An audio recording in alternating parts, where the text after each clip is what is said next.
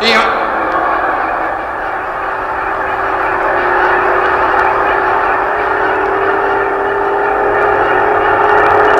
U kunt het nu wel weer afzetten. Overtuigd, meneer O'Payne? Het is fantastisch. Ongelooflijk. En u... U komt eigenlijk precies op tijd met deze uitvinding, dokter Takata. Ach, eh, uitvinding. Eh, iemand moest daar vroeg of laat wel eens over struikelen. eh. Dit zet de plannen van NASA natuurlijk in een heel ander licht. Gaat u erover spreken op de persconferentie? Nee. Nee, dit is te belangrijk. We moeten eerst alles even grondig overdenken. Oh, juist ja. Overigens, wat die persconferentie betreft... die mag ik natuurlijk niet missen. Anders zou men misschien merken dat er iets bijzonders aan de hand is. Hoe laat gaat er een vliegtuig terug naar de States? Oh, eens even kijken. eh. u kunt op Tokyo Airport vertrekken om eh, half elf. Eh, ik, ik rijd u er wel naartoe met de wagen. Prima, prima. Mag ik u wel verzoeken om zo snel mogelijk met het apparaat naar Houston over te komen? Ja, als ik er tenminste mee door de douane kom. Daar wordt eh, voor gezorgd.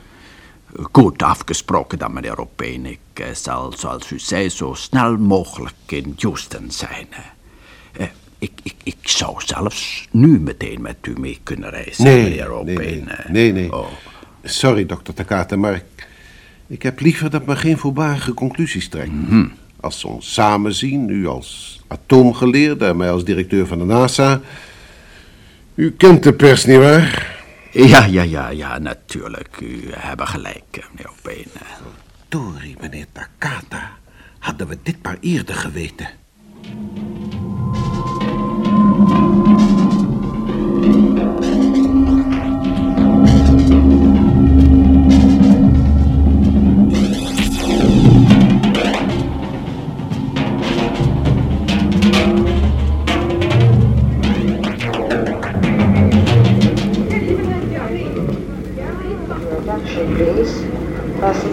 Airport KL6 for Tiwami to New York requested to board the aircraft via gate number 2 and have their boarding passes ready.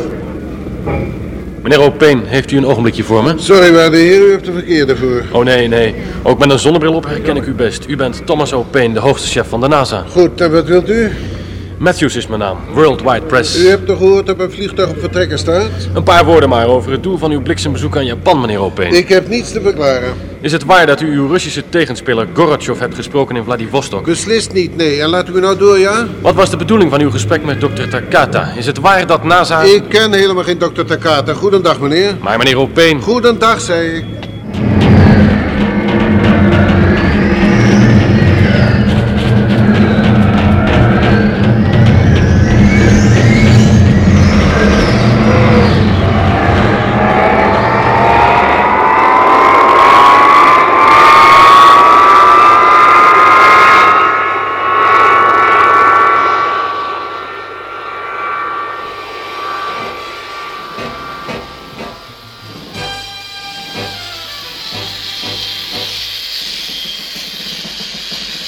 Oké, Matt, die buit is er nou wel af. Dat beeldschoon zo, je bent een held. De meisjes in de zaal gooien zich prompt in een toeval als ze je zien. Echt, hou je mond toch, Steve. Nerveus? Ja, of ik nerveus ben. Mag je best weten. Eh, jongens, zit eh, mijn dasje goed? Je bent dus kennelijk nog nooit voor de televisie geweest. Jij wel, Bill? Nee, ik ook niet. Nou ja, jou laat alles toch zo koud als ijs. Is er eigenlijk wel iets dat jou uit je evenwicht kan brengen? Och, dat weet ik niet. nou ja, een paar van die flitsen op tv, dat, dat vind ik niet erg, hè. Toen ze zo weer terugkwamen van de maan, een paar woorden en zo in een interview. Maar dit gaat via Mondovisie, hebben ze me verteld. Ik heb Een zenuwgevoel, zeg, om te weten dat er een paar miljoen mensen naar je zitten te kijken. Planken koorts. Matt Melden heeft planken koorts. Oké, oké, oké. Bewaar je grappen van voor straks, zeg, als we met de Russen meevliegen Oh morgen. ja, dat is overmorgen, hè? Overmorgen. Met een grote vloot. Nou, toch is het niet helemaal fair. Ik heb nog geen enkele avond rustig thuis kunnen zitten sinds we terug zijn. Och, de ene receptie naar de andere. Al die andere flauwe onzin met al die mensen om je heen. Leuk voor een vrouw om zo'n man te hebben. Ja, dan zijn we notabene nog geen week terug op aarde of we moeten alweer omhoog. In een van die Russische monsters nog wel. Nou, maak je geen zorgen, Bill. De jongens waar ik me wel zorgen om maak is O'Payne. De grote baas? Ja, ik heb hem al een paar dagen niet gezien. Toen we bij de president waren, was hij er ook al niet bij, hè? Zal ik jullie eens wat vertellen, jongens? Ik ga een gerucht dat hij ontslag gaat nemen. Nee. Jawel. Zo oud is toch nog niet? Ze zeggen dat hij een verdomd interessante aanbieding heeft gekregen van GMC. Met een duizelingwekkend salaris natuurlijk. Nou, je zou toch wel stapelgek zijn als je zoiets weigerde, hè? Ja, dat zou verduiveld jammer zijn, want het was een verdomd fijne baas. Denken jullie dat eh, generaal Stevens een kans maakt als zijn opvolger? Oh, licht, wie anders? Zijn de heren klaar? Het programma gaat over een paar minuten de lucht in. Wij zijn klaar, ja. Is meneer Opena nog niet? Zoals je ziet, nee, beste kerel. Hij had uitdrukkelijk beloofd in het programma mee te zullen doen. Nou ja, zal zeker ergens opgehouden zijn. Ah, Huh? daar is hij. Dag meneer Opeen. We waren al bang dat we het zonder u zouden moeten stellen. Op mij kun je altijd rekenen, man. Maar het vliegtuig had zo'n slordige twee uur vertraging. Vliegen. Waardeloos tegenwoordig. U wilt u misschien een beetje opknappen, want, eh eens kijken, over anderhalve minuut is het zover. Het publiek moet me maar nemen zoals ik ben. Eh, Zou je mij misschien een paar seconden met de heren hier alleen willen laten? Zo u wilt. Zei u eh, vliegtuig, meneer O'Payne? Ja. Eh, Doe die deur daar dicht, Steve. Oké. Als ik zo vrij mag zijn, waarom al deze geheimzinnigheid? Ik heb nu echt geen tijd meer om het jullie allemaal uit te leggen, jongens. Er zijn allerlei onverwachte ontwikkelingen. Het avontuur met de maan is in elk geval nog lang niet voorbij. Hoezo? Het begint nu misschien zelfs pas goed. Cryptogram. Straks, na de uitzending, vertel ik jullie wel hoe de vork in de steel zit. Voor het geval jullie tijdens het interview straks blunders maken... jullie gaan niet met de Russen mee naar de maan. Wat? Nee. Tenminste, niet alle drie. Straks horen jullie wel waarom niet. En eh, als ze ons straks vragen waarom niet? Dan zeg je geen commentaar. Met een glimlach, maar geen commentaar. Oh, u maakt ons wel nieuwsgierig, meneer O'Payne. Oh, jongens, dat zal voor ons zijn. Ja, dus jullie weten wat je wel moet zeggen en wat niet? Oké. Ja, we zijn zover. Kom mee, mannen.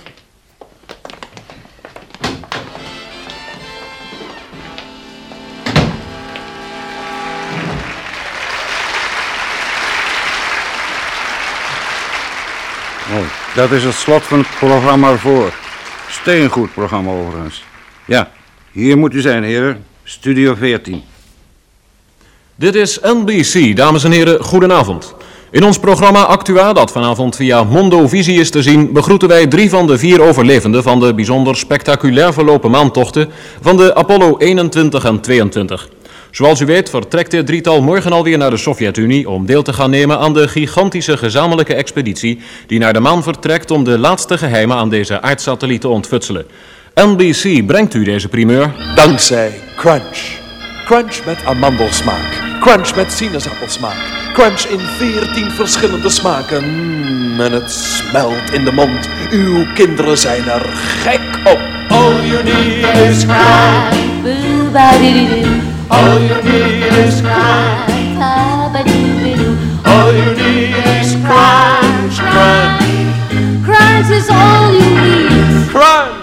En daar zijn ze dan, voorop met Melden, de man die voor het eerst vermoedde dat er iets niet in orde was aan de achterkant van de maan. Lachen met mondhoeken omhoog. Ja, moet dat nou? Natuurlijk man, mondhoekjes voor haar cheese. Man toch. En dan Steve Melden, zijn broer, LM-piloot van de gestrande Apollo 21. Bill Anders, CM-piloot van de Apollo 21. En dan is hier natuurlijk ook Thomas O'Payne, directeur van de NASA, die het gehele avontuur vanuit Houston heeft gevolgd en geleid. Mede namens de drie astronauten dank ik u voor het applaus, meneer heren. Oh, en dames natuurlijk ook. Knipt u me niet kwalijk, dames. Maar eerst moet ik een klein misverstand uit de weg ruimen. In tegenstelling tot wat uw omroeper net zei, gaan we namelijk niet mee met de Russen. Er zijn nieuwe ontwikkelingen in de zaak die het minder wenselijk maken dat we in deze expeditie met de Sovjet samenwerken. En voor u mij vraagt welke deze nieuwe ontwikkelingen dan wel zijn, is mijn antwoord nu reeds geen commentaar. Het spijt me, maar geen commentaar. Dat is misschien om politieke redenen? Nee, beslist niet. Maar verder, zoals ik al zei, ga ik niet. Morgen kunnen we misschien meer vertellen. En als de NBC er weer net zo gauw bij is en als Crunch weer net zo gul is, dan zou het best dus kunnen zijn... Goed, meneer Opeen, dat weten we dan. En dan kunnen we nu misschien gaan beginnen met het stellen van de andere vragen. Gaat u gang. Dan zou ik eerst aan u, meneer Opeen, willen vragen om ons in het kort het verloop van de Apollo 21 en 22 geschiedenis te schetsen. Nog even dit, heren, interpellaties zijn toegestaan. Tja, het begon allemaal toen de Apollo 21 met Don Cunningham, Bill Anders en Steve Melden aan boord was vertrokken. Wij constateerden toen een versnelling van de maan, wat op zichzelf al een enorm probleem was. Intussen heeft u vastgesteld dat deze versnelling eh, het werk was van een bepaalde intelligentie. Inderdaad. De maan is, eh, ja dat weet u nou positief, een kunstmatige satelliet. Een oorlogsmachine. Ze is voorzien van reusachtige motoren die worden gedirigeerd door een computer. Wat iedereen zich afvraagt is dit, die, die maanversnelling. Was het geen enorm toeval dat die net juist begon toen ook de voorlaatste Apollo-vlucht was begonnen? Zuiver toeval. We veronderstellen dat de maan als oorlogsmachine op een of andere manier was uitgeschakeld. Door harde en zachte landingen van onze maanraketten, zowel bemand als onbemand, werd ze, eh, laten we zeggen, wakker geschud.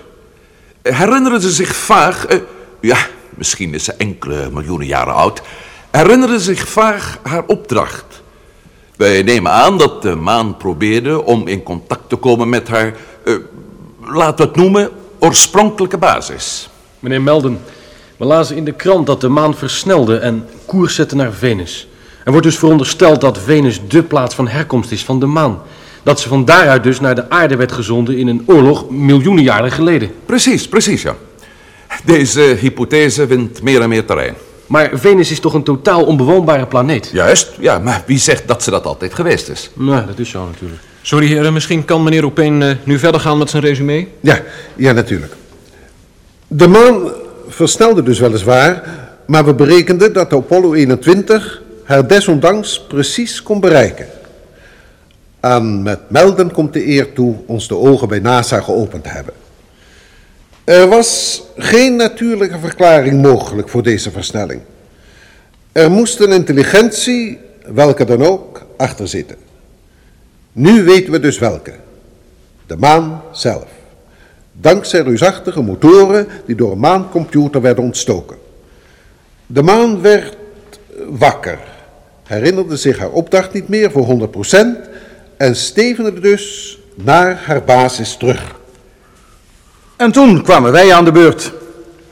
Toen we om de maan heen gingen, hoorden we die vreemde, onaardse klanken, een soort hypnotische muziek.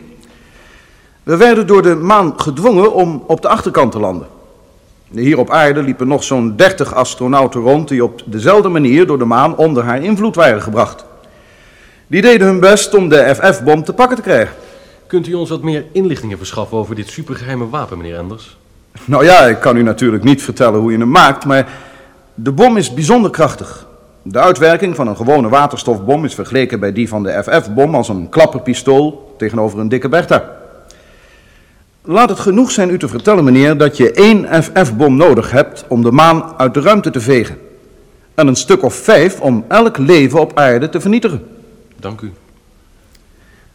We veronderstellen dat de maancomputer tot de wetenschap van het bestaan van die bom is gekomen via de gedachte van een van de astronauten van de Apollo 8, toen die de maan ronde. Vanaf die tijd heeft de maan alles in het werk gesteld om in het bezit van de bom te komen. De astronauten die aan de achterkant kwamen, wij dus ook, werden stelselmatig gehypnotiseerd. Zodat we nog maar één opdracht kenden, de FF-bom, naar de maan te brengen. Als ik het goed begrijp, meneer Enders, zweeft het ontwerp voor die zeer gevaarlijke bom nog altijd ergens in de ruimte. Nou ja, dat is te zeggen. De formule voor de FF-bom was in bezit van de astronaut Bradford. Bradford wist niet te ontkomen aan die invloed van de maan. Maar misschien kan Steve Melden daar meer over vertellen. Tja, Brad, zoals meneer Opeen al zegt, bleef in de greep van die hypnose. Hij vertrok in een van de maanlanders en programmeerde zijn computer voor een vlucht naar Venus. In een maanlander? In zo'n eh, vrij kwetsbare LM? Ja, kijk, eh, theoretisch kan hij Venus bereiken. Dat, dat bedoel ik natuurlijk de LM. Bradford zelf zal het nooit halen. Spijt me. Hij zal, eh, zijn LM zal een satelliet van Venus worden. Daaromheen blijven cirkelen tot het eind van de dagen. En wat zegt u van de veronderstelling dat Venus door verstandelijke wezens zou worden bewoond? Onmogelijk, meneer. Totaal onmogelijk. Daar zijn alle geleerden het over eens. Als ik verder mag gaan. De bemanning van de Apollo 21 werd door de maan gehypnotiseerd en landde op de achterzijde, zodat radiocontact met de aarde onmogelijk was. Wij deden het enige wat ons te doen stond. We bespoedigden het vertrek van de Apollo 22 om de gestrande astronauten in veiligheid te brengen. Dit bleek een valstrik. Aan boord van de Apollo 22 waren de plannen voor de FF-bom ingenaaid in het ruimtepak van Bradford. Gelukkig slaagde met Melden erin ook aan boord te komen. De formule kwam niet in handen van de gigantische maancomputer. Maar Bradford ontsnapte, zoals u al hoorde. En hij gaat nu, zonder hoop, zonder kans het er levend af te brengen, richting Venus. Ik neem aan, meneer Opeen, dat de kans uiterst gering is dat Bradford Venus bereikt en dat hij daar levende wezens ontmoet. Dus toch zou er iets gedaan moeten worden. Er werd ook iets gedaan. De Russen stuurden een raket op hem af met atoomkop. De Russen houden namelijk niet van risico's. Echter, naar de laatste berichten te oordelen, heeft die raket zijn doel gemist. We kunnen toch in radiocontact met Bradford komen? Nee, hij heeft zijn apparatuur vernietigd, geobsedeerd als hij was door zijn opdracht. De maan, meneer Opeen, is dus een kunstmatige satelliet geleid door een reusachtige computer. Zo is het, ja. Onze astronauten slaagden erin om die computer onklaar te maken en vervolgens de maan terug te brengen in haar normale baan om de aarde. En een van de astronauten is nog steeds op die maan. Ja, Don. Don Cunningham. We lieten hem daar overigens op zijn eigen verzoek om zoveel mogelijk verdere gegevens te verzamelen. De Russische ruimtevloot, die zoals u weet overmorgen vertrekt, zal hem maar afhalen. Ja, dames en heren, misschien mag ik hier even onderbreken. Een ongekende NBC-primeur. Don Cunningham, zoals directeur Opeen zo even al zei, bevindt zich alleen op de maan. Maar onze technici hebben sinds een kwartier verbinding met hem. En we zullen dan ook over enkele minuten Don Cunningham live vanaf de maan kunnen horen. Nou, dat lijkt me een sterk staaltje. In afwachting daarvan, meneer Opeen, wat is er waar van de geruchten dat u ontslag gaat nemen? Hm. Ja, over een paar weken draag ik mijn functie over, dat klopt. Ik ben de mening toegedaan dat NASA de laatste keren voor zulke zware problemen heeft gestaan... dat er beter een jonger, een vitaler en dus veerkrachtiger man mijn plaats inneemt. Ik dacht er bij generaal Stevens. Ja, we missen generaal Stevens hier op deze bijeenkomst, meneer Opeen. Uh, generaal Stevens zit op het ogenblik in Moskou. Hij neemt deel aan besprekingen op hoog niveau voor een gecoördineerd ruimteprogramma. Apollo 21 en 22 hebben ons nu wel geleerd dat geen enkele natie zo sterk en vooral zo rijk is dat ze het ruimteprobleem alleen aan zou kunnen. En toch gaan deze heren niet mee met de Russen? Nee, maar zoals ik al beloofde, morgen misschien daarover meer. Dank u. Ja, dames en heren, dan stel ik nu voor dat we ons rechtstreeks in verbinding gaan stellen met Don Cunningham, de man die op de maan achter is gebleven. Don daar in zijn maantent beschikt ook over een krachtige televisiezender, zodat u hem aanstonds zelf zult kunnen zien. Meneer Opeen, u, vooralsnog dan als directeur van de NASA, u wilt neem ik aan het woord voeren. Graag, ja, dank u. Ja, kijk, daar, daar is het beeld. U ziet het duidelijk, Don Cunningham in zijn maantent. Ja, hallo Don. Hallo Houston. Zoals je misschien al gehoord hebt, Don, ik spreek hier vanuit de studio van de NBC in New York tijdens een Mondovisie-uitzending. Oh, prima ja. Hoe gaat het dan met je, Don? Oké. Alleen een beetje last de laatste paar uur met de elektriciteitsvoorziening in de tent. Herhaal de laatste zin, Don.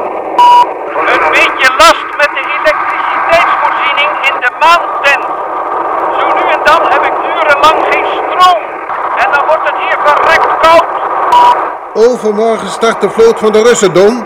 En dat betekent het einde van alle narigheid.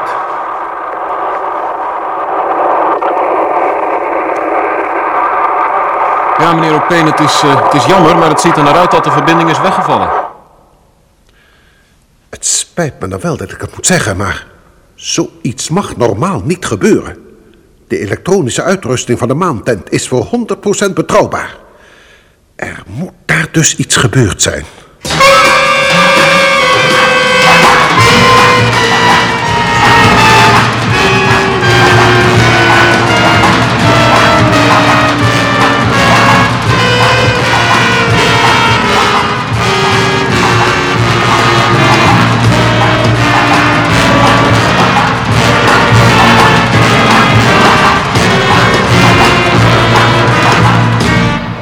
Apollo 21.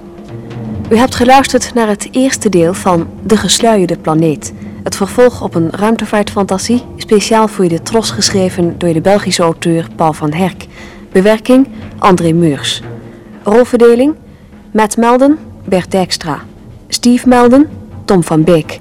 Don, Piet Ekel. Bill, Frans Vaassen. Tabbas Opeen, Huip Orizont. Dr. Takata, Herman van Elen. Technicus, Tony Foletta. Technische realisatie, Herman van der Lely. Assistentie, Leo Jansen. Regie, Harry Bronk.